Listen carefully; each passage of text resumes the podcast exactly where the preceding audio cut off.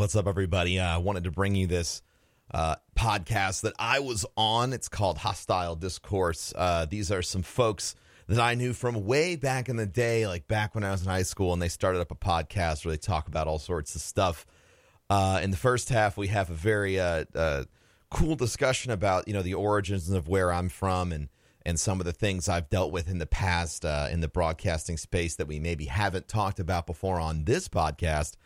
Uh, and then we cor- we close it out with a debate about which video game is the greatest video game or most influential video game of all time. Uh, I had uh, I had a great time being on this podcast. I think you will enjoy listening to it. So listen up, and if you feel so inclined, give these guys uh, a follow themselves. Peace.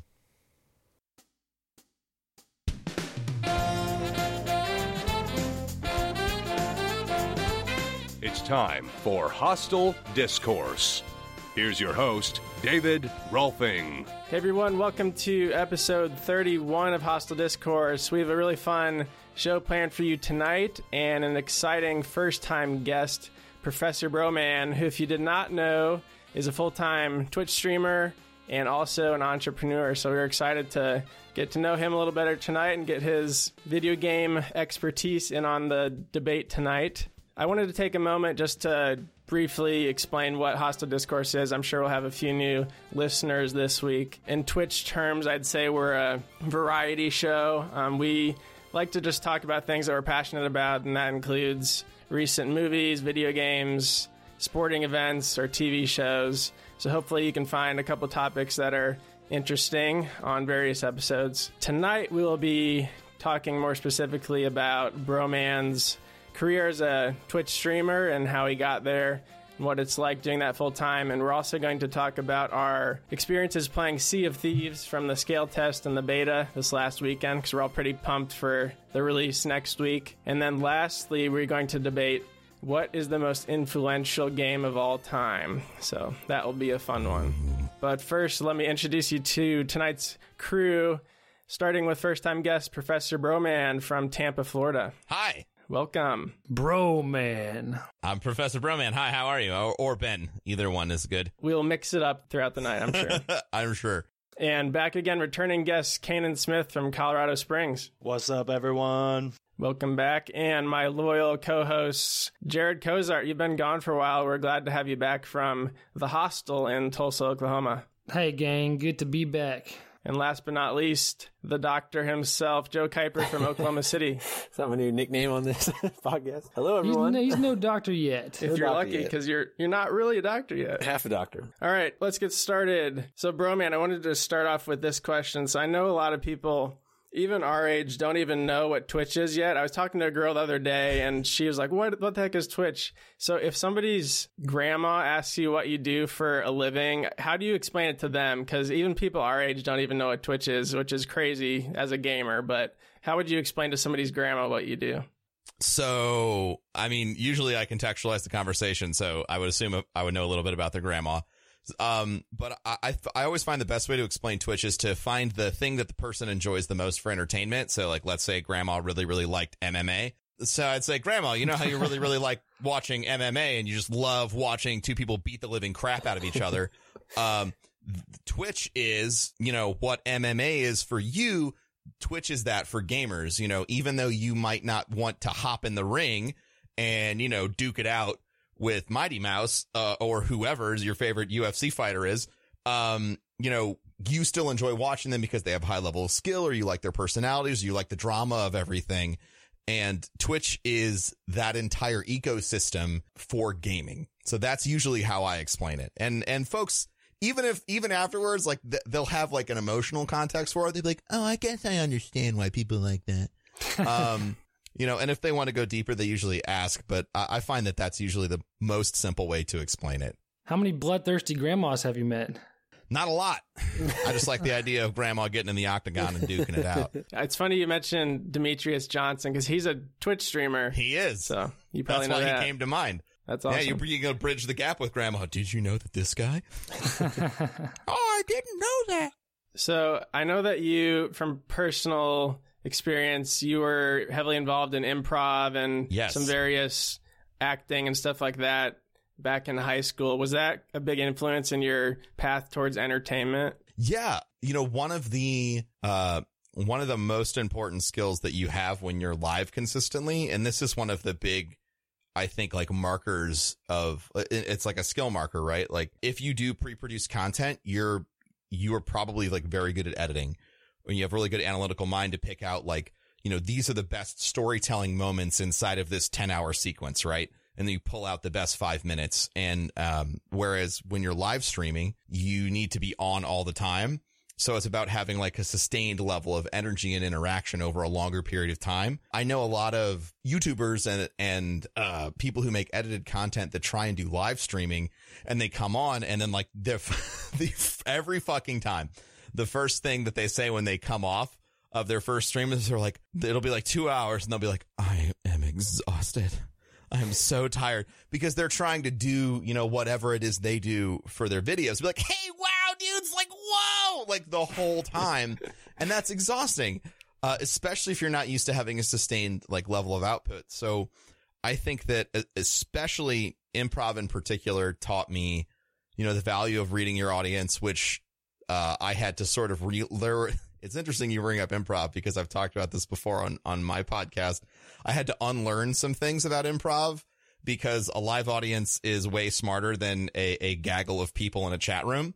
Uh, so like the first rule of improv is like, you know, your audience is a genius. And the first rule of streaming on Twitch is like, they're all right, but they're mostly stupid because, because like large groups of people, they'll have group think and they'll miss things that you say. But yeah, uh, I, I think that that having experience with with improv and being able to think on my feet, uh, the three years that I did that in high school, and then, um, you know, as I continued to enjoy storytelling and things like that, grow, um, you know, before I got into streaming, really helped me as a broadcaster because no matter what gets thrown at you, you can do something about it. Nice. Um, from the outset, were you trying to make it your full time career, or was there kind of a turning Oh, point? You saw something in the industry that made it seem like this was a viable career option, or was the introduction of Twitch, or how did how did that kind of work when you decided to go for it as your career? Sure. What drew me into Twitch was charity.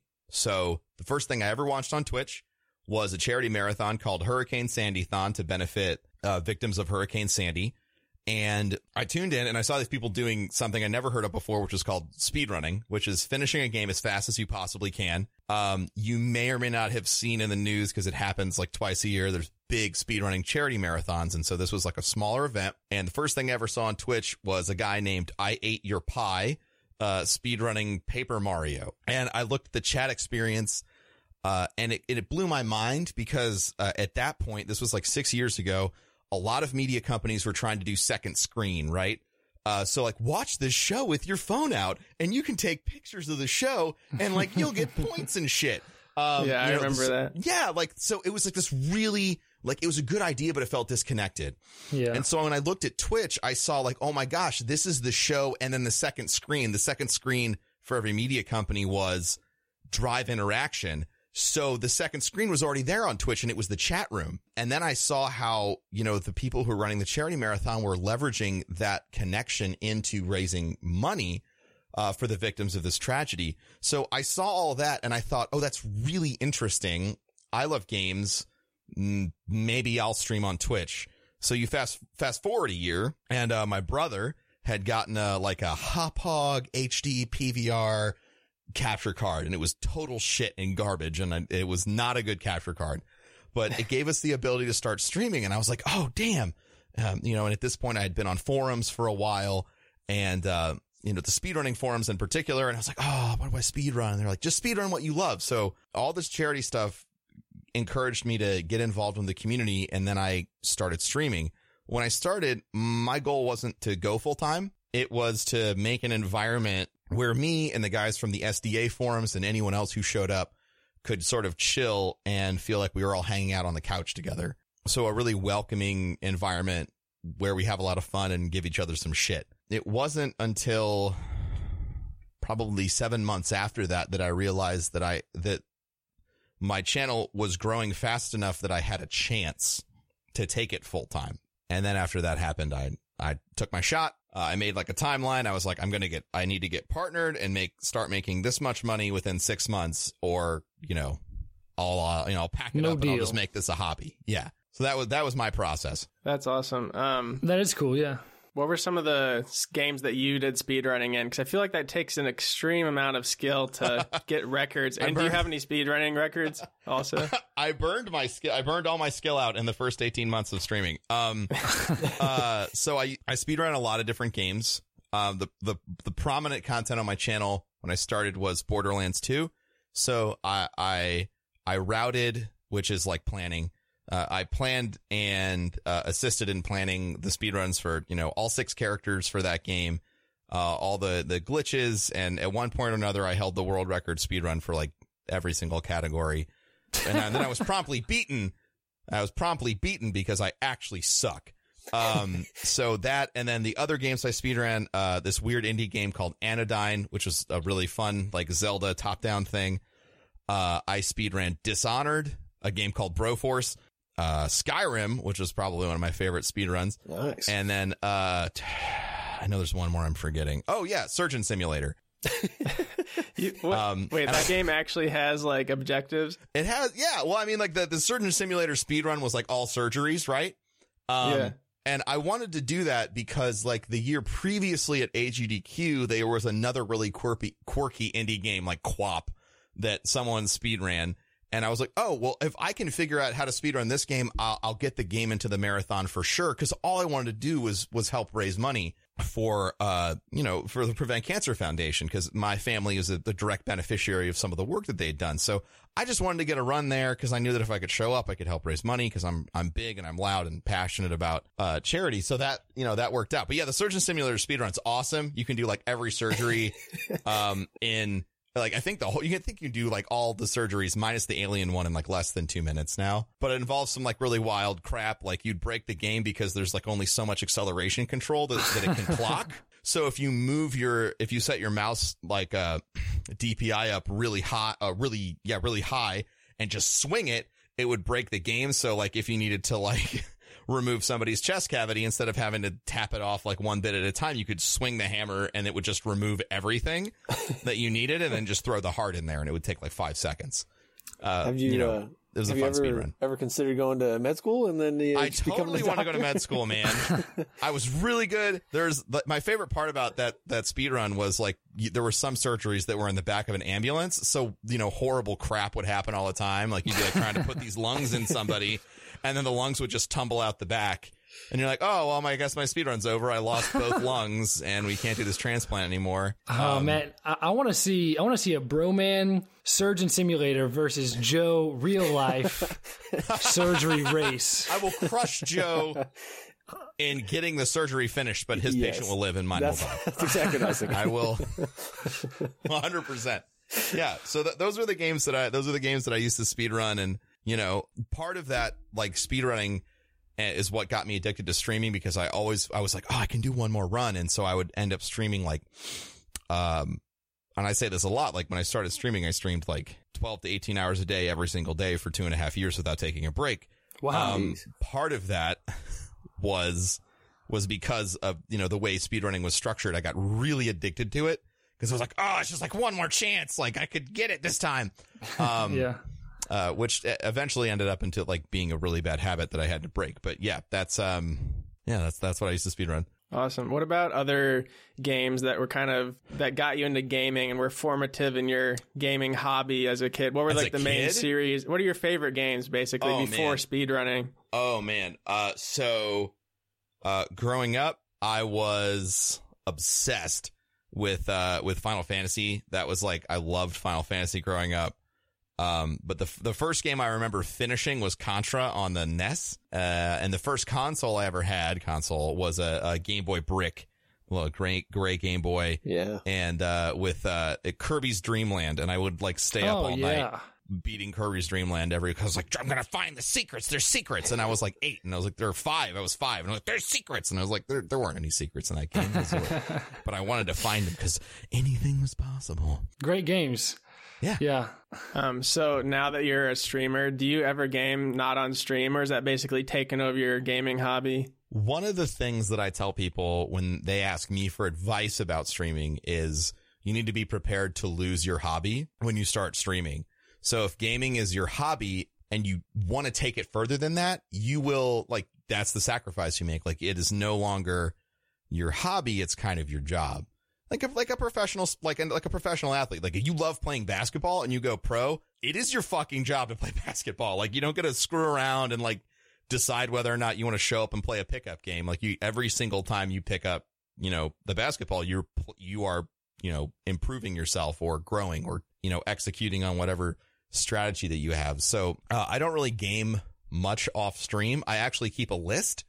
Uh, it's a retirement list because everything that starts must end, even though like I don't know how that's going to happen, but I have like a list of games that have come out since I started that I either haven't been able to stream because I knew it was too much time investment and I wasn't ready for that. Like when I knew my chat wasn't going to be ready for that, or like I just knew that this game was something I loved but wouldn't perform well on Twitch. So like, uh, like I haven't got a chance to play Final Fantasy 15. Uh, I haven't got a chance to play through The Witcher 3. Like I tried streaming The Witcher 3, but it just didn't perform well. So I'm like that, that goes in the pile, right? Um, yeah, games so- with a lot of dialogue are kind of hard to yeah, stream. You just have to sit there and like listen, and that's not. I don't know if you can tell, but I like to talk, so uh, it was it's hard. Have there been any like I guess negative consequences for being internet internet famous? Have you been recognized? What was do you remember the first time you were recognized and Oh, has it kind of blown up from there? Or? Oh man, oh man, oh man. Um, this is a great question. So the first time, the first, oh my god, oh my god, I forgot. Okay. So the first time I ever got recognized was back like I used to live when I first started streaming. I lived in like a crappy apartment in Fort Wayne, Indiana. And the delivery guy who brought me Chinese food knew who I was. Like I opened up the door and he was like, he was like, you know, it's like, here's your orange chicken, bro, man. And I was like, hi. He was like, you speed run, right? And I was like, yep, yepers. Um, and that was funny because like that's like I so that fucked with my ego, right? I was like, oh, now like I didn't have that big of a following, but since that happened, I was like, oh, everybody must know who I am. uh, but yeah, no. So the first time I got recognized was like a a a, a Chinese food delivery guy, and as far I mean, like be, when you're live streaming or making any kind of content, and and it and you're successful, part of that success is due to like a following. So I haven't lost too much in my life because of that. Uh, you know, I've had like the typical, like, and this is gross that I have to say that, but like I've had the typical experience of like death threats and, and I've been doxxed a couple of times. Dang. Um, Jeez. you know, uh, my old address got swatted when I was out of town. Um, Oh man, For an that's event. scary stuff. Yeah, yeah. I mean, well, like, yeah, recently that was in the news because somebody swatted somebody over a Call of Duty game and then the police shot and killed the guy. right, right. I remember that. Um, so, so I've had, uh, you know, I, I haven't had too much like loss of privacy over that. Um, I get stopped a lot more often now, but I, I, I guess if you, if you are doing anything as a job and you have like exposure, the best thing that you can do is just like, make sure you talk to like your local police so that you don't end up being the guy on the news that gets shot. The cops don't want to shoot you. This is like my PSA. Believe it or not, police officers don't want to shoot innocent people. So if you tell a police officer what you do for a living, and this, this goes for anyone, like if you have any sort of notoriety or if you ever like YouTube channel, I don't care if you have a hundred subs. If you get a threat, go talk to the police and just say like, hi, I like, this is what I do. I received a threat. I don't want to get swatted. And if they say what swatting, you just put in man killed by police because of swatting and show them the news coverage and they'll go, oh shit. Like, you know, we don't want this to be us because every, everyone in that situation wants to be safe. So you can usually set up a plan with your local police officers where they'll call you and like set up terms, you know, cause if they hear there's a bomb in your house, they still have to go check to see if the bomb's there. But if they know, like if you have a, uh, like steps, like I'm going to meet you outside face down in my driveway and like me and, you know, my whole family will be there and we'll have our hands on the back of our heads. Like whatever it takes to make sure you don't get shot and that they don't shoot at you. Like that's what matters because it's your life. So that's my little PSA for anybody if you're dealing with that. Um, it's gone very well uh, for any of my friends that have been through that. When we got swatted, we got a call beforehand from the uni- Universe U City. it was when I was living in U City. uh, U City police officers were like, "Hey, uh, you know, you're not torturing anyone in your basement, right?" And like my brother was like, "Nope, see ya outside in five minutes."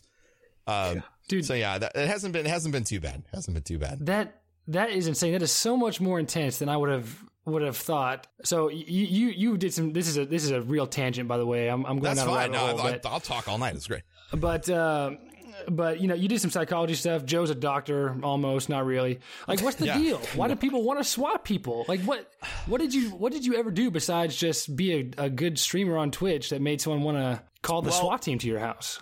So psychologically, the relationship that that that can develop online between someone a content creator and someone who consumes the content, it's called a parasocial relationship, which basically means it's one directional. They'll feel really connected with you because you put everything out there. Mm-hmm, mm-hmm. And then because of that, you know, th- like they'll know, they could, like, I have viewers that know so much about me because I live my life out in the open and, and everyone can see it. They know my wife's name. They know, you know, like what I had for dinner last night. Like they remember the one time three months ago when I tripped and fell down my stairs. Like they remember everything, but I don't know anything about them. So, or, or like I know, I only know so much because it's, it's, it's one direction. yeah yeah So I think that there's some interplay with that, especially, and recently this has been coming up a lot with like female streamers and, um, you know, they'll, they've been, a lot of the female streamers that I, I know and I've worked with in the past, like they're starting to share some of these messages that they get from people who are like, I feel like you're leading me on.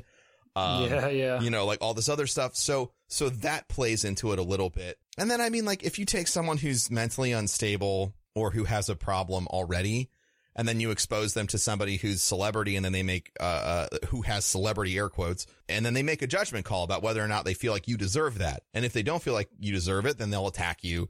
I had an experience with, uh, and, and this is, you're right, this is a tangent, but, um, I had an experience with, uh, me and my wife. Uh, we had a guy make like 64 different username accounts. He came in every day, made the same threats for three months leading up to our wedding. And it was really scary. So like, uh, I have, I have, um, you know, I have some friends because of my relatively large reach that work in law enforcement that have access to, you know, things to track people down who do, who do stuff like this. So they, they tracked him down and we filed charges and, you know, the, the cops showed up at this guy's house and it turns out like this has happened like 15 other times and he's Wow. like 15.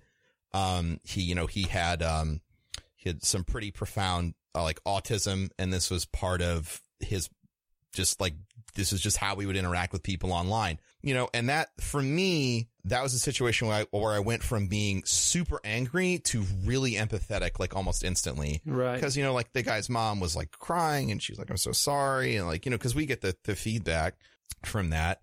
And, and so like, there's just a plethora of reasons as to like what the source cause could be as, as to someone deciding to swat you.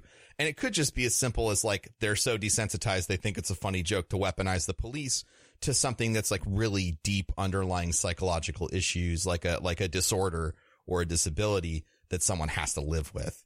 yeah Uh, makes yeah, sense So that's that's wasn't expecting to talk about that, but thank you for letting me. I, was, I wasn't I wasn't expecting to either, but uh, that's that, that's an interesting side of your story that I was not expecting to hear. So that's not like encouraging, but it was uh, it was interesting to hear. So thanks for Mm-hmm. sharing.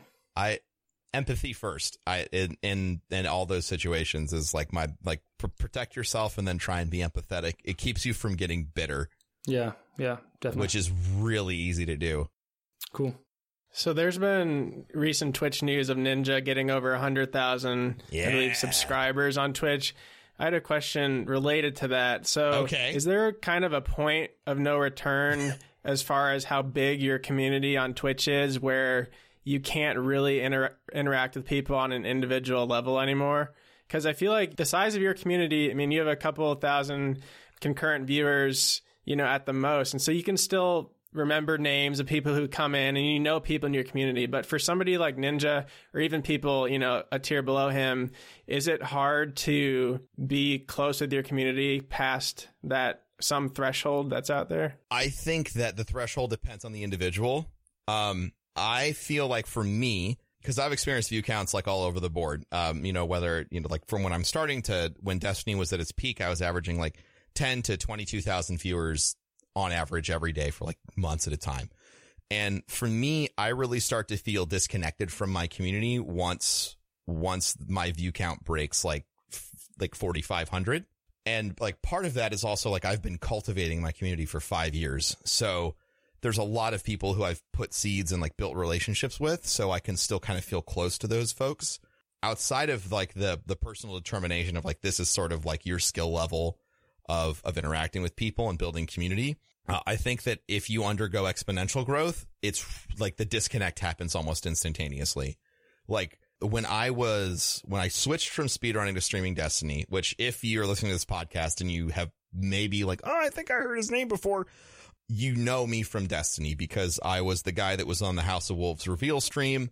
Um, you know, when I started, you know, when Destiny came out, I had 42,000 followers on Twitch and now uh, you know, and then three years into Destiny's content cycle, right before they launched Destiny 2, I had 642,000 followers.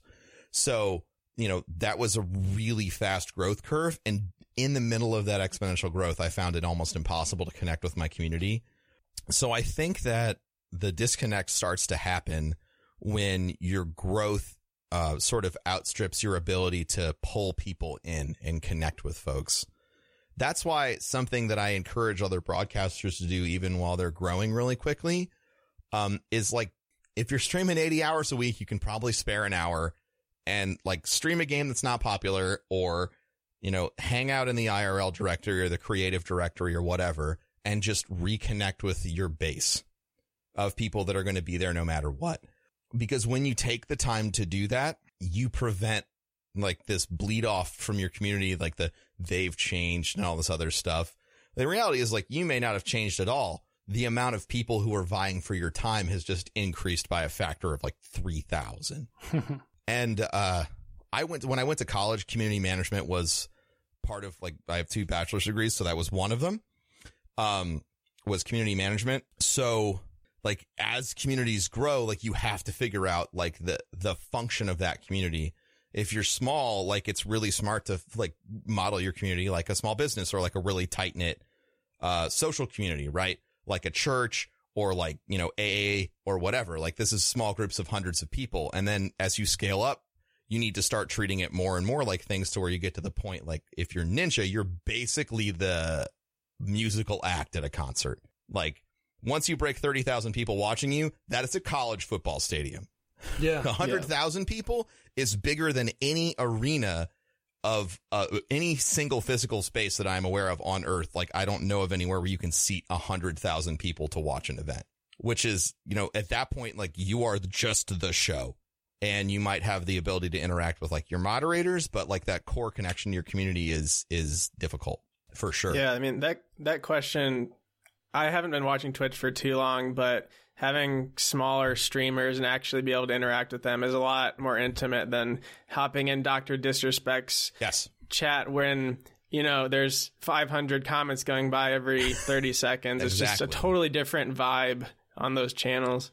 Yeah, and that's a and there there's a benefit to both of those aspects. Like uh there are people that refuse to go into channels that have more than like 100 viewers. Like they'll never go they're like fuck that. That's too many people. Like anxiety can't handle it, like whatever. Um so they'll hang out in the in the communities where they feel like they can interact with you. Uh, and as you grow, like you just acquire different types of viewers. Like I lost some people as my channel grew that I loved because they'd been there since like I had 10 viewers. And then like they were just gone. They're like, I can't handle this. There's like, there's like a hundred people here right now and it's fucking, I'm in, this is, I hate it. You know? Um, Yeah. it just, you, you have to learn how to evolve with it for sure. Very cool. Awesome. Well, th- thanks for letting us get to know you a little better. I think we should talk about some pirates now. Yeah. Sea of Thieves.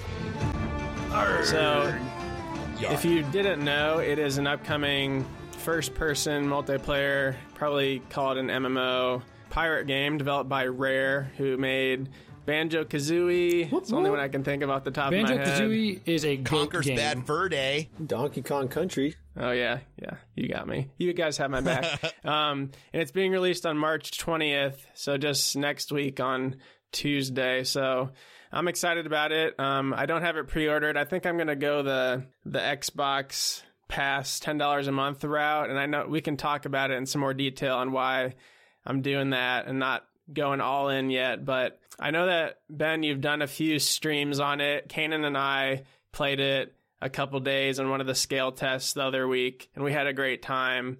But I guess Kanan, what were your what, what were your impressions from playing Sea of Thieves, and are you excited for the launch, or were you disappointed, or how are you feeling? My impression is that it's definitely a fun game, and it's something that I'm excited to see the direction that gaming is headed more of back in a sandbox direction than a really like theme park quest line driven uh, massively multiplayer experience. I think this is just going to lead to more player driven content and it, it will be more exciting and more fun for me at least personally because for those reasons. Um, however, I I think that there's a there's a lot a, a long way that these types of games could go. Uh, and I think that this is just going to be the tip of the iceberg and I hope to see uh, I hope to see some more immersive and more uh, immense games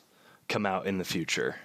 I've been playing a lot of space sim games that are similar to Sea of Thieves um, in the sense that Dangerous? Uh, yeah, Elite Dangerous is one of the ones that I've been playing, and that that game to me is awesome in its scale. It's such- just such a huge uh, universe to explore, but that's also kind of intimidating. And you know, so there's pros and cons of all, of both games. Um, sea of Thieves does a good job of having a big immersive world and also being able to get out of your ship and explore the islands and kind of have a more first person combat type experience which I think is exciting. But once again it's very simple just swords and and pretty simple guns. Um, I think there's a lot a long way that these games will go Fair enough, uh, Broman, I think you've played it more hours than any of us have. What are your What are your impressions of the game? Have they has the scale tests and betas met those impressions? Have they changed since you've played it? Are, and are you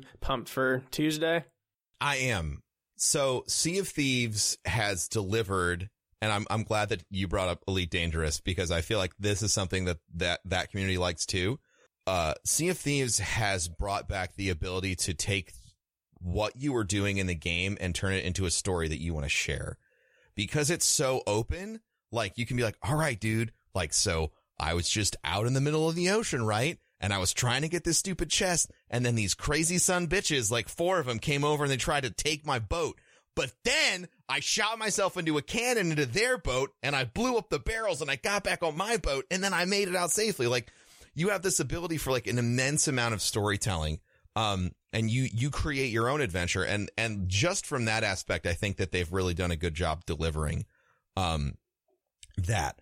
But with the fact that they've, they've sort of been un, un, uh, like unveiling like their progression system, the fact that they've been, you know, showing like these are some more intense encounters that you can go after. And apparently some of the missions that you're going to be doing are going to be taking you across the entire ocean, which really like that increases the time invested, right? So if you spent two days finishing a quest and then you have the chest, like the chest and it's in your ship and, you're trying to sail to the the next water. port. Yeah. Anytime, like that is panic inducing.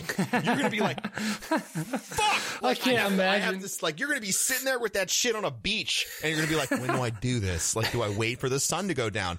Like, and that, like, that is the, like, that's what leads to success in my mind for sandbox games is when they take the time that you invest as the leverage to create the conflict for you. Like it's not that you have a hundred thousand people shooting bullets at you. It's that you spent two days trying to get this and now you have it and you have this pressure filled 30 minutes where you need to secure it or something like that. Genius. Um, I think that it has a lot of potential to do really well on Twitch. You know, GTA 5 did incredible on, on Twitch because it had, you know, a, an awesome RP community. And then it did great on YouTube because people got into shenanigans. So, uh, I- I think that Sea of Thieves offers, uh, at least for content creators, an opportunity to really build a platform of like, Hey, look at me. I'm a silly motherfucker and I like to stab people. And call me one eyed hooky hand. Yeah. like, follow, subscribe, dude. Like, get hooked. Like, Get hooked. get Arrgh. Get Yeah. hooked. Yeah, yar. Pirate puns. that's, those are my feelings. Yeah, I played the scale test with a group with Kanan and a couple other people, as well as solo. And solo is definitely an interesting experience. You get a smaller ship that you can um, control just from where the steering wheel is. So it's really fun to be able to maneuver faster. You're pretty much screwed if you get up against one of the the bigger ships. So it, it can be frustrating um, playing as a single player because I kind of felt like I was helpless um, in those bigger battles. So I think that the game really is going to rely on friends, having friends to play with, and that's when the game seems the most fun, or it seemed the most fun to me. Absolutely. Um, when I first heard about this game, it reminded me of vaguely of RuneScape. Joe knows what I'm talking about. Oh, We would go to the, an island called Karamja on RuneScape, and we would drink beers together in the tavern and get drunk and fish on RuneScape. And it was the time of our lives, and that was just like, you know, our own little our own little world in RuneScape where we could just goof off and have fun. But this game is kind of just like the bigger version of that. It's just kind of this playground for you to mess around in. And on top of that, it's absolutely stunning. The graphics are amazing. The the water is kind of like picture perfect. It looks real, and on top of that, the cartoony style of the ships and the people and the islands, it really they really complement each other pretty well. Um, and then the physics themselves of the, the the ships and sailing and catching wind in the sails and dropping the anchor to turn sharp and all the different things that go into um, captaining the ships is super fun as well. So if they add fishing in, I think I think they'd hook me. No pun intended, but Good. that would bring bring back some of those memories from Karamja Island and RuneScape, but to a much greater extent. oh yeah. That's something that's always like kind of drawn me into like playing the Assassin's Creed 4. I think it was 4 where you're uh, on the pirate ship. Like that game is just so amazing because like I could just sit there and pilot the ship for like a good hour and just be impressed by like the mechanics of it and all that. And it's one of those niche games like Pirates or Red Dead Redemption did with like the Wild West where like they really immerse you in it. I think that's impressive. And if they, Mhm. if, if Sea of Thieves can take that concept and make it into like this multiplayer sandbox game, I think that'll be really impressive. I mean, obviously I haven't played it, but I watched some video of it. So I was impressed by their mechanics for sure. Yeah, and I've been reading a lot on the subreddit. There's some good constructive feedback as well as nitpicking, but I didn't play the game really enough to get to the point where I was bored of it and like wanting end game content. But they have talked about on full game release, there's going to be some more things to strive for, like becoming a legendary captain and some some raid type things on the with skeletons on the island and a big loot pile that you have to win. But Broman, did you play enough to get to a point where you're like, what is there to do now, or did, were you always kind of entertained by hunting for chests or hunting for animals? You know, I played the first beta. I guess I played uh, the first beta and then a scale test, the first scale test as well. And I I found like it took I mean, it took 12 hours of just like grinding and like getting as many chests as possible, playing with, you know, three other people. And we were drunk off our ass the whole time. um, it was the greatest stream I've ever done on Twitch. but, you know, it was at the end of that, I was like, uh, I should, t- I felt like I didn't feel like I was done. I felt like, uh, I should take a break. Uh, and it was also part of, part of my feeling at that point was like, I want to stop now because I don't want to dump like 30 hours into this and then log into the real game and be like, man, fuck this. I already have to start over. Yeah. Like, I think that there's a limit for me personally, like how much I can invest, but just doing like the gold farming missions and trying to rank that guy up a whole bunch, that was really like engaging to me. And the first test, they only had the gold chest guy and there's going to be like a magic person and all other stuff. I think there's enough progression there. Uh, and I think that if it hooks you, it's going to be, it's going to be the shit, man. Everyone's going to love it. Yeah. Um, some people have been complaining that there's only six ships a server and some stuff like that. But Rare has responded and said, yeah, there's six ships on your current server, but we have technology in place so that really you move from server to server transitioning hmm. seamlessly and they they base it on distance in, in between ships because they want you to have an encounter with another ship every 15 minutes or so. Okay. Um, so that's real pretty interesting how you're not you don't stay in the same server. Yes, there are only six ships on one server, but that's kind of how they make up for it. You can move from server to server, and they want that 15 minute kind of gap in, in between Huh. encounters to so stay. they have a they have like a hybridized server system that's based off of like in-game world proximity.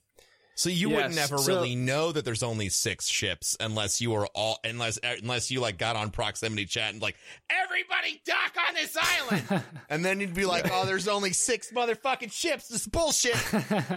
you know, that's I'm I'm honestly personally like I'm really happy that they came out and said that and and explained it because uh, Forbes, the guy who writes for Forbes for gaming, was like, "Get ready for Sea of Thieves to be this year's No Man's Sky," um, and the fact that Please no. please no, right? Yeah, like please no, dude. I've never been more depressed uh, in my life. I could see it. Yeah, I was so, so sad. Um, but like the the fact that they came out and was like, yes, like there's millions of ships in the ocean, but you're only going to see six at a time is better than being like, oh yeah, you can, you're never going to find another person, and then you both get on the same planet, and then like, oops, I hated that about No Man's Sky. That didn't make any sense to me. yeah, yeah, oops. But Yeah, yeah, my no, I- understanding of the server switching was when you load onto an island and it the graphics come up on your screen that say the name of the island. That's when you transition to a new server. So they Mm-hmm. okay. They look at how how close the ships are around you, and when you load onto a new island, that's when it recalibrates and puts you closer or farther away from other ships. So pretty interesting. That's really smart. And that's Yeah. cool because it's it's like server side math that they can tweak if it's not delivering. I I I like it. It's risky, but I like it. let your let your resident gaming expert, which is me, Excellent. Jeez. tell you what I'm excited about about Sea Please. of Thieves. Okay, Please. I'm excited about getting drunk on island rum. Go I'm on. excited about fighting the kraken off of my ship. And Broman, in the hostel, Huh. the, uh, we have we have pillars, two pillars, Okay. broship and camaraderie. B Okay. and B and C for short. And I'm excited for some B and C on the sea. Okay, that's what I'm excited for. And what's going to assist in that BNC is the fact that it's cross-platform. I can play with Joe, who doesn't have an Xbox One because he's, he's a poor med student and only has a laptop. You know, like that's awesome that I can. I love the cross-platform play that you can play with somebody on PC as well as somebody on Xbox. Um, so I'm excited about that for the BNC, Jared. the B and C. I like it. I live for it.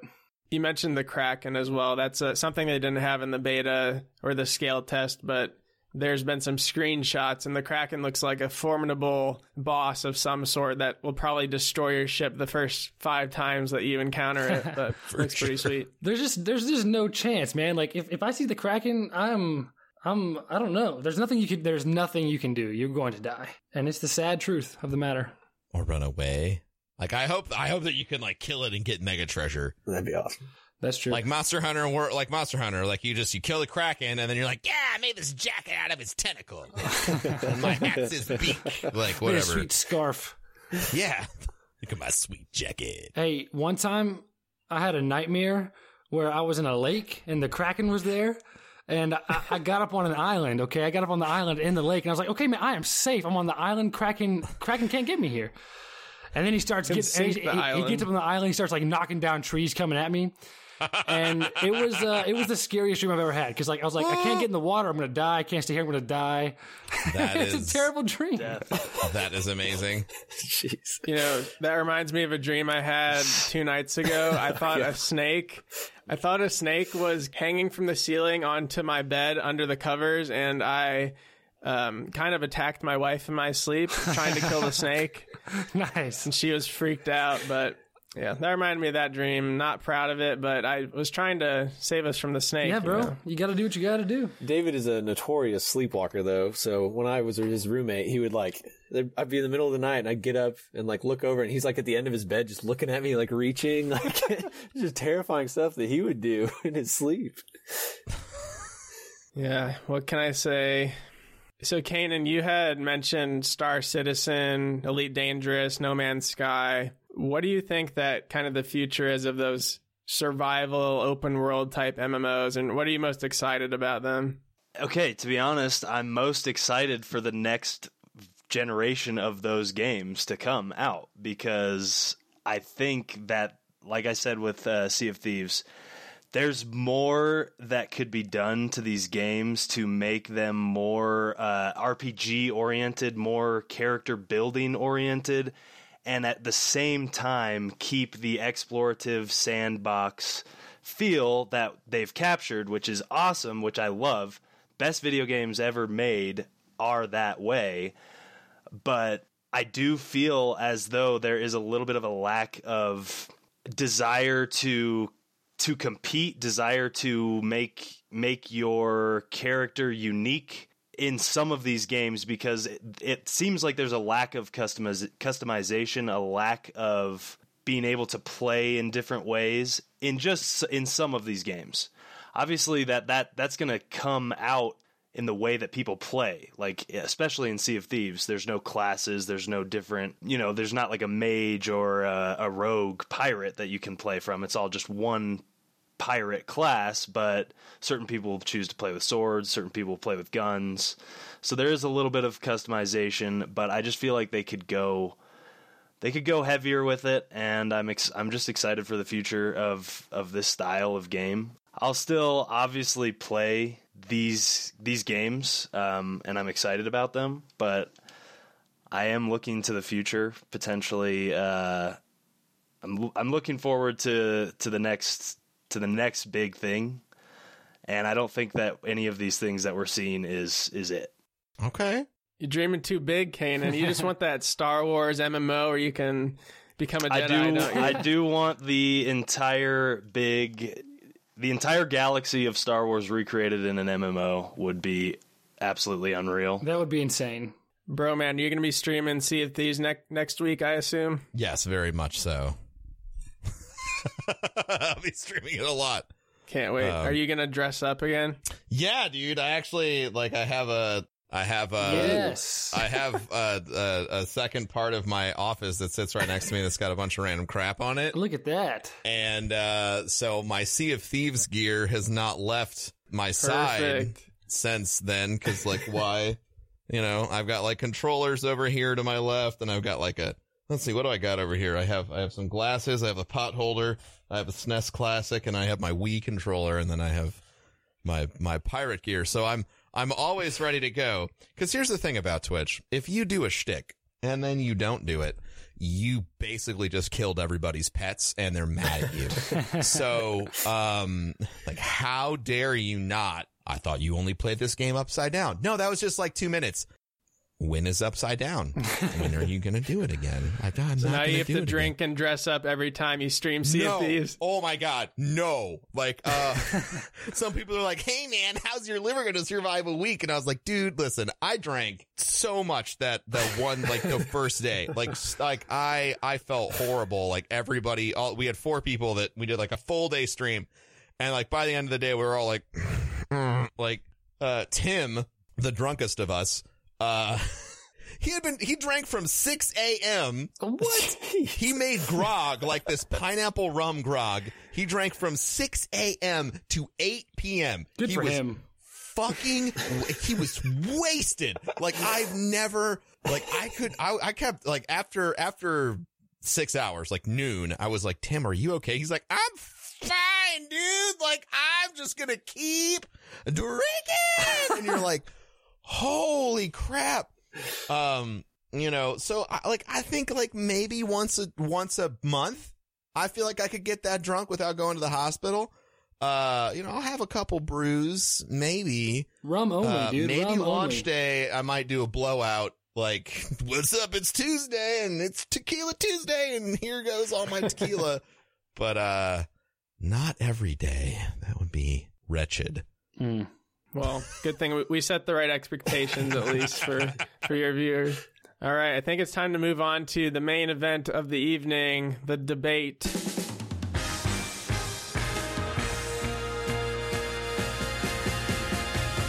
So, Jared will be judging, and the debate question is What is the most influential video game of all time? So, Jared, I will hand it over to you from here, and you can explain the, the order of things, how you want it to go. Excellent. All right, gang. Well, you all have your picks. I hope they are uh, good ones. And here's how we're going to start. Each of you is going to make a uh, a short, maybe one or two minute opening statement, maybe closer to one minute opening statement, Okay. uh, giving the big the big points you want to make, and then later we'll have time for rebuttal and expansion on your points and that kind of thing. But for right now, I just want to hear your pick, and I want to hear your elevator pitch for why it's the most influential game of all time. We'll start with our esteemed guest, Broman. What's your pick? Okay. Okay. Uh, my pick for the most influential game of all time and my favorite game of all time is Chrono Trigger on the Super Nintendo. Chrono Trigger is easily one of the most influential games of all time because even though it was on a limited platform, it had fantastic art direction, memorable music, and multiple endings. It was one of the first games that I remember engaging me enough to finish it 13 different times to acquire all of the endings. It had deep mechanics uh, that had not been introduced uh, w- on a wide scale uh, for other RPGs of that time. And uh, the art direction was done by none other than the same person who did Dragon Ball Z. I, s- I, I rest my case. Oh, nice. Excellent. Lo- love the pick. Now we'll go from left to right on my screen. Kanan, what is your pick, my friend? Uh, my pick is World of Warcraft. I think um, it has heavily influenced since 2004, its inception, massively multiplayer online games, and will continue to do so in the future. And since I think that that is going to be a large portion of the games that we're seeing in the future, and they're going to be potentially some of the most popular games in the future, I think that World of Warcraft uh, is a good a good choice for most influential game. Uh, it sets the gold standard and has since its inception and will continue to do so as far as I'm concerned for some time. Not that I'm not excited for the WoW Killer. I am excited for the WoW Killer, but we haven't seen it yet. All right. Very good. Joseph, what you got? Well, I'm going to say a point here, and I'm going to repeat this point later because I think it's important, and you should all pay attention. If your game does not have the name Mario in the title, then you're wrong. Oh, okay. All right. Okay. because the greatest game of all time, I'm going to go with the original, is Super Mario Bros., um, which came out on the NES back in 1985. And uh, I'll get into the details later, but Jared, I think you and I kind of agree on the point that GOAT, greatest of all time, and BOAT, best of all time, do not equal the same thing. So I think it's clear we're not debating the best game of all time. We're just debating what game has had the most influence and been the greatest. Okay, Joseph, I look forward to hearing more about Super Mario Brothers. Big D, what you got, my friend? I'm going to start with the definition of influence from dictionary.com because I oh know oh my Jared God. is a fan this is, of. You have this guy on your podcast? oh my God. No, I love it. I read, know, the, read the definition. You don't know this yet. You got to play to the what the judge wants, and Jared likes definitions. So, All right. influence, noun, the capacity or power of persons or things to be a compelling force on or produce effects on the actions, behavior, opinions of others. So, in this case, it is a thing that is a compelling force, and my thing is Halo Two. So, the main areas that Halo 2 was influential in that I'm going to focus on are online gaming and its impact and kind of catalyst for Xbox Live and as well as competitive gaming because it was the first big game in the Major League Gaming professional circuit to make it big and it was the first one that was actually on television as well. So those are the big two areas I'm going to focus on as well as its impact on the first person shooter genre. Okay, Halo 2, got it. All right, thank you, everybody. Now, uh, it's going to get a little crazy and hectic, but the floor is open for uh, you to expand on your points. I'd like to hear at least everybody expand on uh, their opening statement and give me some more details, as well as if you already have things in mind to attack your opponents, uh, feel free. So I give the floor to you guys now. I'll jump back in in a little bit.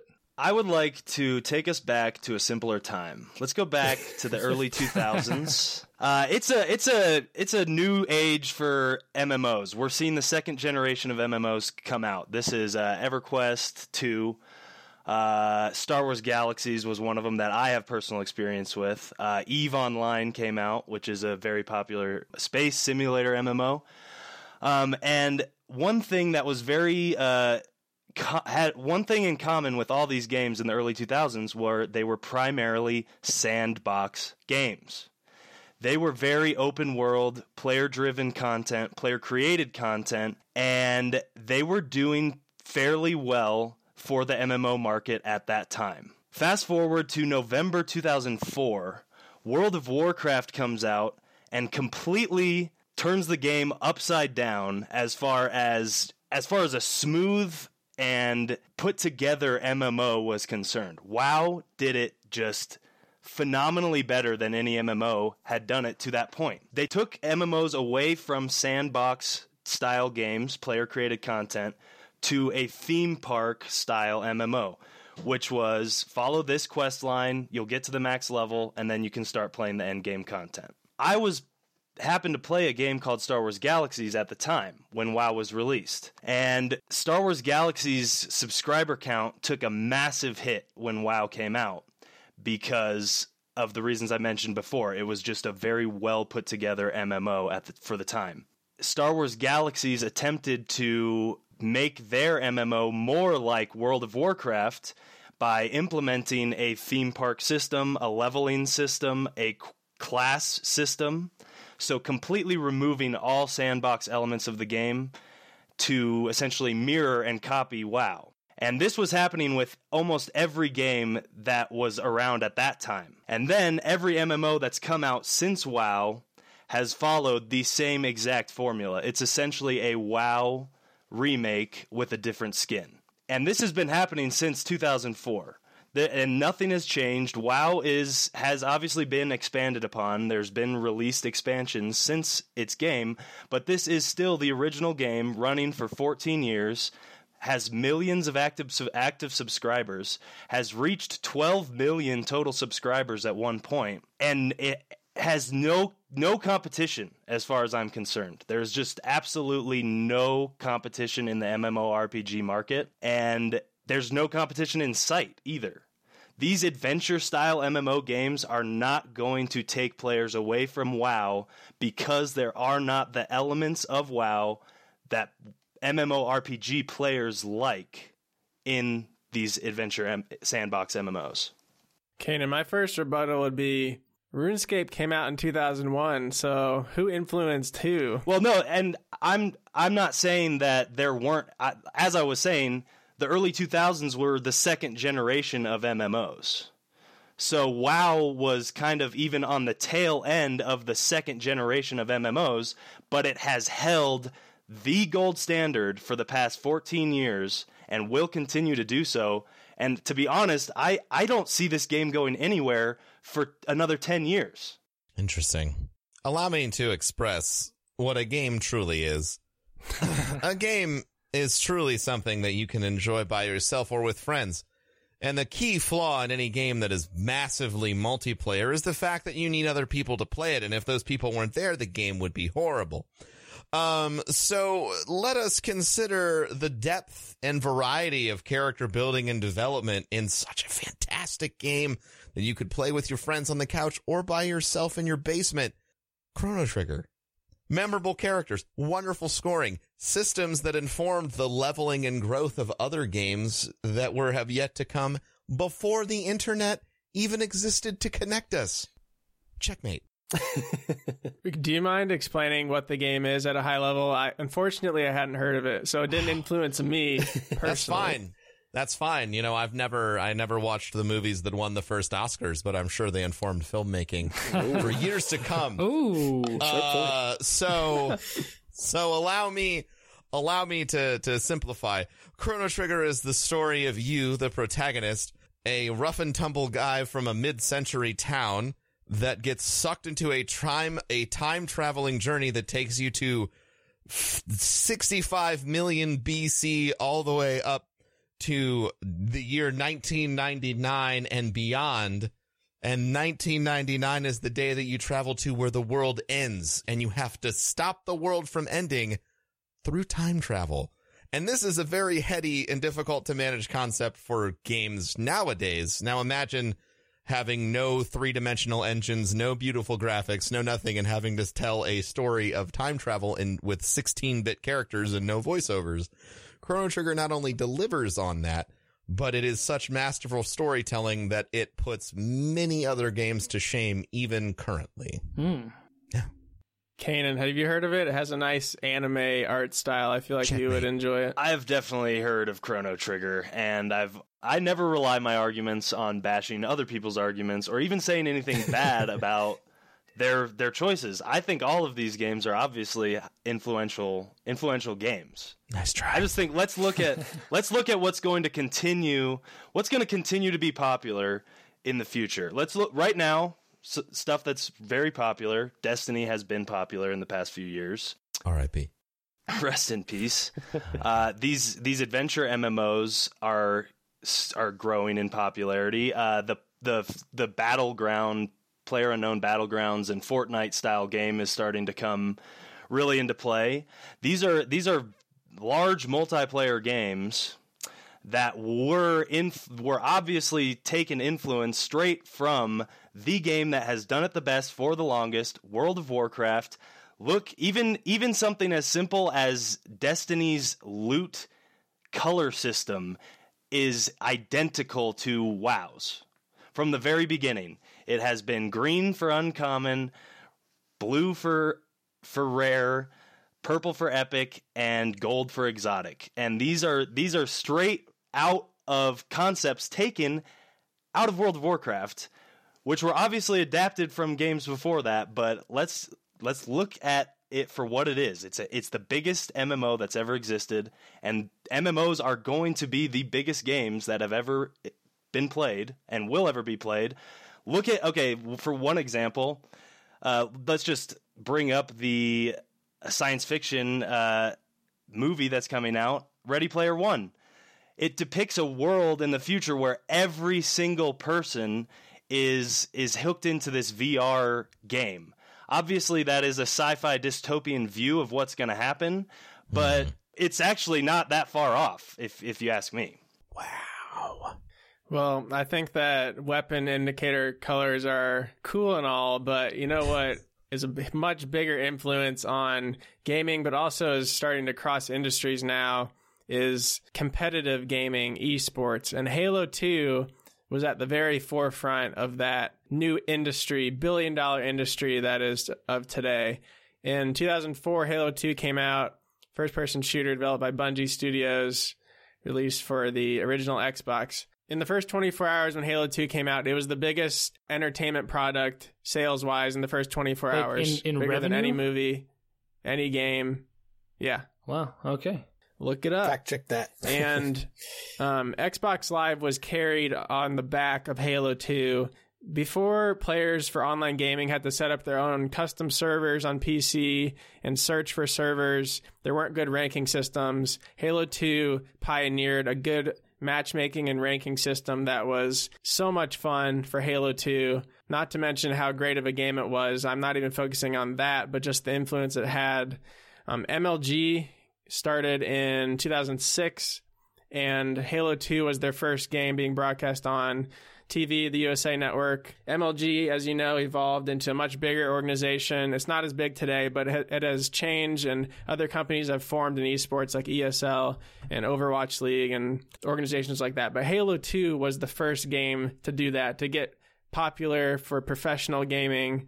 You'll probably lots of people, even if you're not into esports, know the game, the names of Tsquared and Walshy and the Ogre twins from the Halo 2 MLG days, and those were the golden days because they were the beginning of esports. Um, so those are some more details on Halo 2, baby. Very nice, Joe. uh, I got to hear more from you, my man. Oh, for sure. I was uh, gearing up for it. Look, your picks are all great. They're all wonderful picks. Uh, and I think each of them kind of fits into a niche of gaming, such as you have your MMOs, or you have your sandbox, or you have your uh, maybe competitive gaming, the MLG, or you have you know your indie games that are more popular in uh, certain subsets, uh, story-driven games, that kind of thing. But let me take you back in time. It could be via Chrono Trigger's time machine for all you for all you care. But we're going to go back in time to 1983. a time known Okay. as the video game crash. It is when video games basically fell off the earth in the American market and partially internationally. And at that time, everyone just gave up on basically home gaming systems and they went back to the old arcade style. And in 1985, a beautifully made game came out that is credited as salvaging that. And that game was Super Mario Bros., which ba- basically came out on the NES. They rebranded the NES from the FAM, whatever it was called. And it, it took over American gaming and it basically created the home gaming system. And from then on out, people have had consoles in their home, you know, since, since then. And so you, you kind of trace all these timelines, MMOs, the, the, all those games back to their, their origin. And it's, it's going to be that little, that little crash in 1983 and the salvage that came from 1985 when Super Mario Bros. came out. And you want to talk about beautiful art direction and well-known things? Do do do do do do do. Everybody knows that. It's a me, a Mario. Everybody knows that. You know, these are things that everyone thinks of when they think of gaming, and that's what has made it so comp- so uh, influential. It's not the first game, but it, it took gaming to a whole new level. Hmm. Strong points. Thank you. Strong points. Well, who which which one of these games had the worst real life adaptation? Let's Definitely see. Mario. Yeah. Mario, Oh, probably. Halo. I don't know. World the, the World of Warcraft movie was pretty bad, I thought. But it wasn't that bad. Chrono Trigger didn't influence the TV or film industry. I see. Oh man, you didn't. They didn't make video game movies back then, bro. Why you make video game movie back then, dude? People don't play video games. Ah. Only nerds play video games. That was for the better that they didn't make a movie out of those. better for better that they never make video games into movies. Honestly. You don't need to make a movie about something that's already perfect. you Well, don't. hey. I I have I have something to to build on. Okay, go for it. Okay, so so let looking at the the word influence, there's there's a lot of different ways to look at at that word. Uh, something that World of Warcraft has that none of these uh, none of these other games do is the fact that it is a current and continuous developing game that employs hundreds of people every single day and has for the last 14 years. Uh, when you look at the the influence that is is built from there, the families, the the children that are provided for, the that's that's huge. That's that's something that these other games can't necessarily say. Yes, there was teams of large people working on them, but it's not something that can they can continuously put their effort into and continuously be rewarded. They have to move on to a sequel or a you know just a, a completely new game uh, because the game is closed off in a in a certain way. Obviously, Halo Two is is a little different because there was the multiplayer aspect, and that did probably employ a team of people for a certain amount of time. But I don't think it could be anywhere near the the amount of people that are working on a game as huge as World of Warcraft. Hmm. Okay. Specifically Halo 2, no, but I mean, obviously the Halo franchise employed many people at Bungie, then 343 Industries, and as it does to this day. I think the real question is what games inspired the people who make the games that everyone loves currently? And Chrono Trigger is consistently rated as a game that developers love. So, you know, who watches The Watchmen? I don't know. Checkmate. Dead silence. That's how you know I won! Judge. Okay, I came froze back. up too. yeah, I I'm did back. too. That was weird. Okay. Oh man, I thought I won my argument. Yeah. Hey. Everyone just left. Oh it, it, man. it sounded that that was. Did everybody freeze? Is that what happened? Yeah. yeah, I, I, think missed so. that entire statement right when you're about to Okay, start. and it sounded so good too. You said you were talking about you know the games. You were about to talk, talk about inspiration. I was like, okay, let's hear it, and then it just froze. Yeah, yeah. Listen, like you have to talk, think about Oh, no. if you're talking about influence, you have to think about the games that influence the people that make the games that you all think are influencing everything. and Chrono Trigger is one of those games. Oh. You got to talk to any game developer. What's one of your favorite games? Oh, I really like Earthbound, and I really like Chrono Trigger, and I really like. They list it. It's always in the list. it's in the list. Oh. Okay. You and Interesting. have World of Warcraft. You didn't have Chrono Trigger. Just saying. Just saying. I do believe that. I do believe that. And that may defeat my argument, but I can still say there's there's so much that has been influenced from World of Warcraft and so much that will continue to do so in the past. And yes, it could all potentially be traced back to Chrono Trigger, but I think that some of the improvements and the standards that World of Warcraft has set that have been in nearly every single game since then, FPS, MMO, or otherwise, it just is a hand. It's it's a no brainer to me. Hey, I got a question. We we should spend so little time on this because we've been throwing these terms around all day and I haven't asked. But I thought you were the resident gaming well, expert. I am the Jared. resident gaming expert, but you know, I, I'm good at playing games, bro. I'm not good at talking about them. Okay, you get the difference.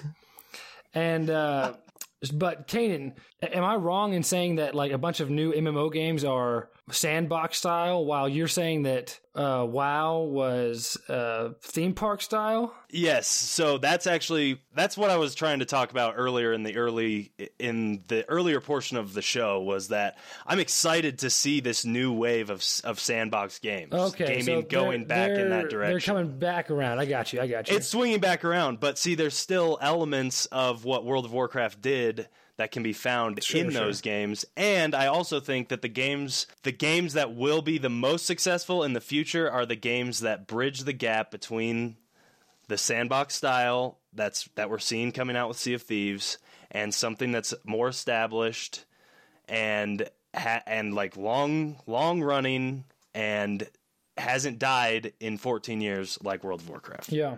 Okay, Joe. I, I mean, I, I I hear your I hear your main point that Super Mario Bros. may have may have revived the in in home gaming system. I mean, is that that's your argument? That's the whole thing. Nope. Is that it, Joe? Oh yeah, is that it? Just the fact that it saved the entire industry? No, look. Yeah, uh, just that, dude. yeah, Like, just that. it's just like it's just you just run to the right and jump. Like, is that even a game?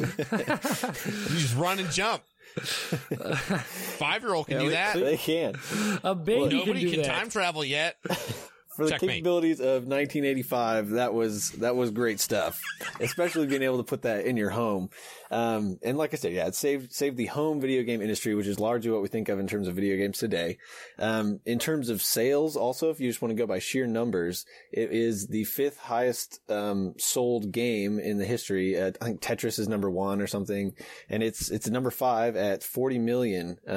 Which is above all the others on this list. None of the others cracked the top five.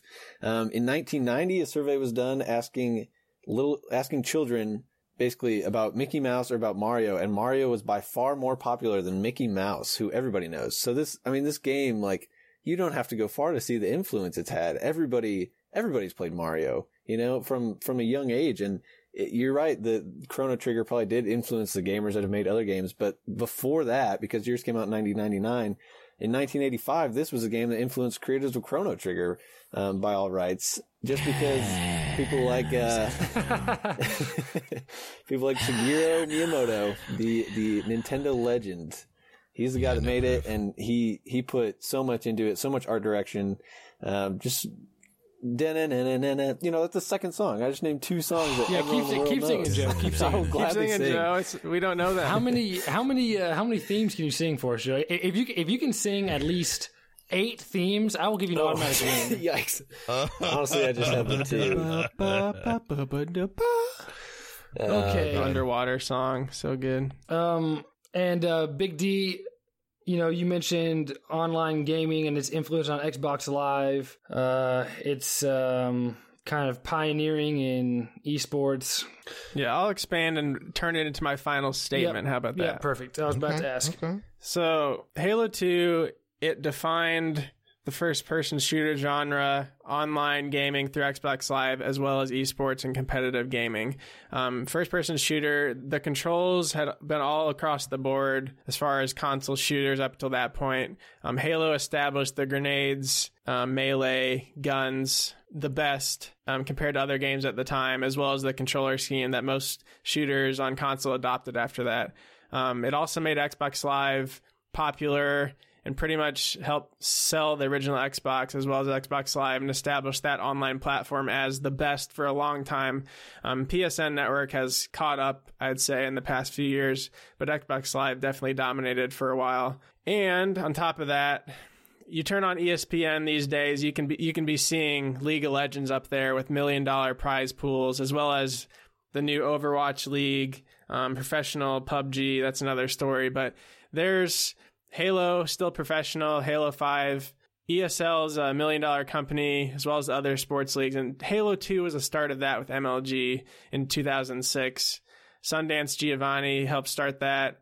And the professional days of Halo 2 were what got people excited about esports, excited about professional gamers, and realized that they could actually be professional athletes and be worthy of watching. And I think that really, I could relate this to, to streaming games as well, that esports and streaming those games were kind of definitely had a huge influence on Twitch and platforms like that for other gamers to stream that weren't professional, but um, it was a similar entertainment um, kind of field and movement that Halo 2 helped start with from the MLG days. So Halo 2 is the most influential. Those are three huge areas, and I think that those are bigger and more impactful than these other games at the high level.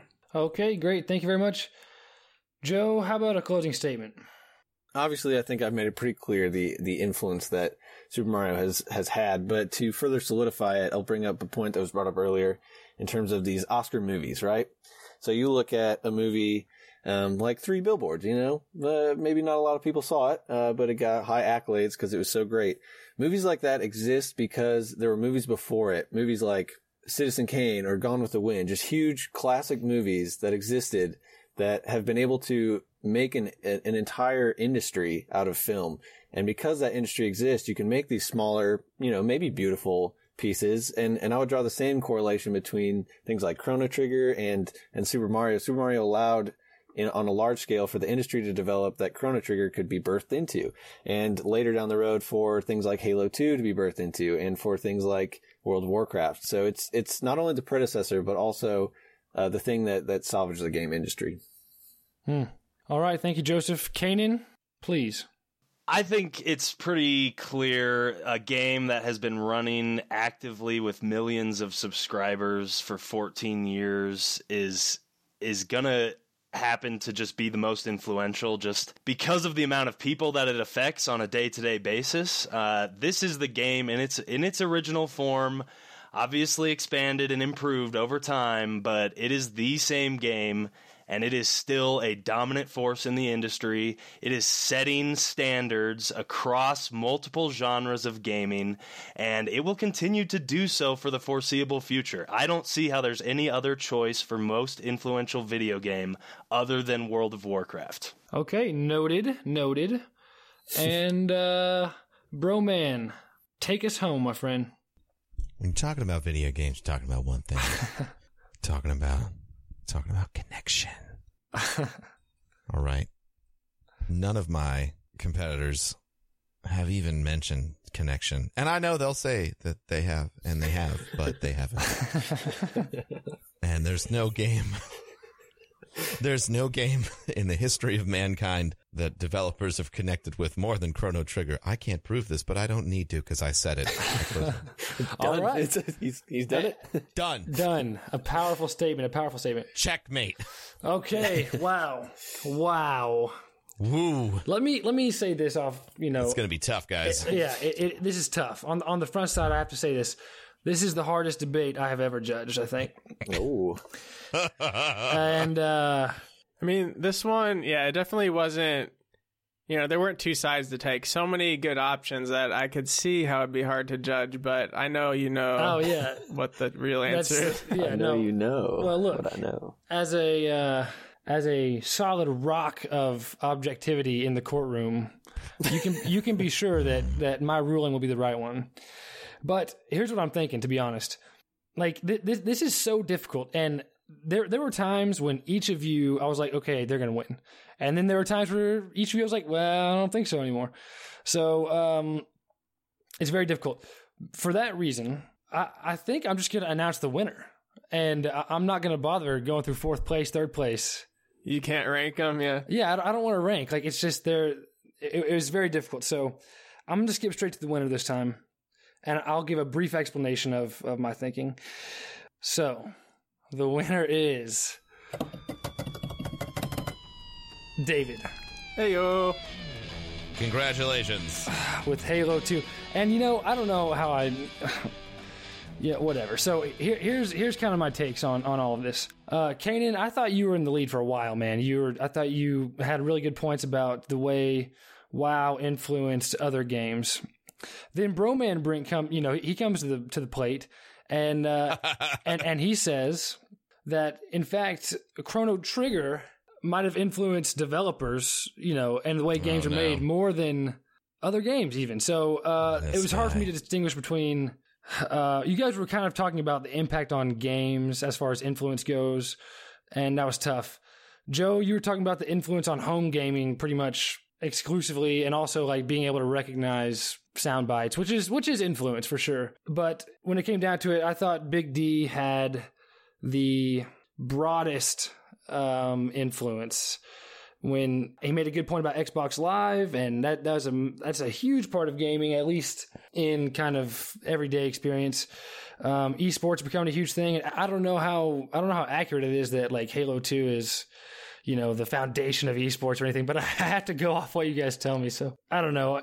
All things considered, I thought his was the broadest influence, so that's what won it. But but hear me when I say this was a very difficult decision and good points all around. Thank you, Judge. Once again, for the Jared. win. Thank you. Once Thank again, Jared, you uh, letting us try. you have failed me as a judge.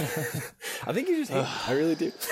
If I can't win with John Williams for first person Hey, to meet hey, aliens, hey. then I can't win with anything. Kanan, Kanan, let me say this. You tried. I, in hindsight, like I, I very much regret not giving you the win.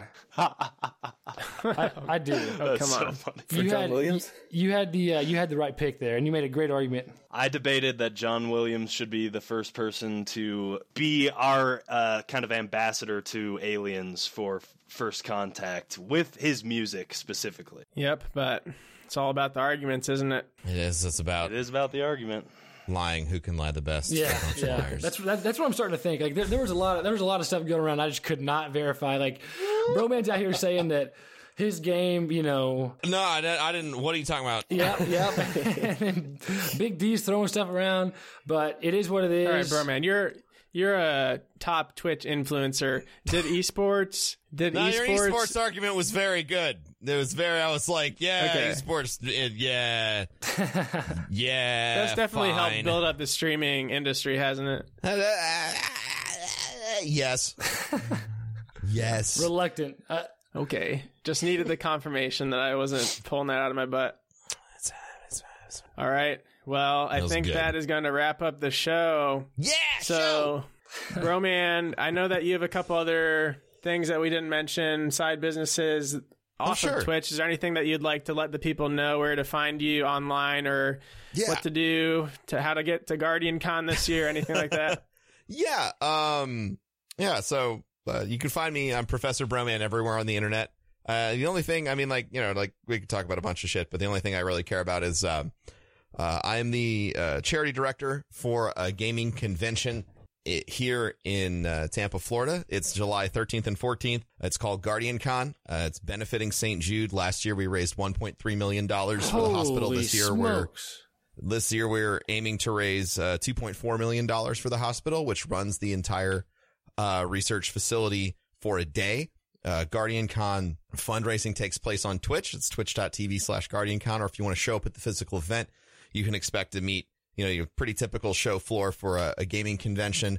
Uh, except the focus is on gamers, uh, and content creators and the good that we do together in the world, uh, and partnering, uh, with each other to make an event that's for us and not for just the industry, uh, you know, like, like a PAX or something like that. So that's, that's my pitch. Um, if you're a content creator of any shape or size, podcast, YouTube, Twitch, uh, Instagram, whatever, um, it's a great place to go and network with people, um, and raise some money for a great cause. Dude, that is awesome. And if you want to check out the website, it is guardiancon.co. Very cool. There's my elevator pitch. Very nice. And Kanan, I know you're working on some new electronic music lately. Where can people check that out once it is released? Um, I will be releasing that on my website, prop most likely. Um, imosui.com, O S U W I. You can check it out on Spotify and Apple Music as well. I have some stuff up there right now and on YouTube. So Sweet. Looking forward to it. All right, thanks, Joe and Jared, as always. Um, we will be back next episode. I believe is going to be focused on Ready Player One, so that'll be fun. Kind of a movie slash video game combined episode. Um, the schedule for us is every other week, so every other Fridays when we post. And be sure to follow us on Twitter, Facebook, Instagram at Hostile Discourse. We are there and we post, and so you can get some more content there. But thanks so much for listening, and we will see you next time. Bye bye. Bye. Bye, everyone. Bye. So long. Thanks for listening to Hostile Discourse. Subscribe and leave us a review on iTunes, Google Play, or Stitcher. And check out our other social media accounts linked in the show notes. Join us next time for more inexhaustible debate over the most questionable of topics.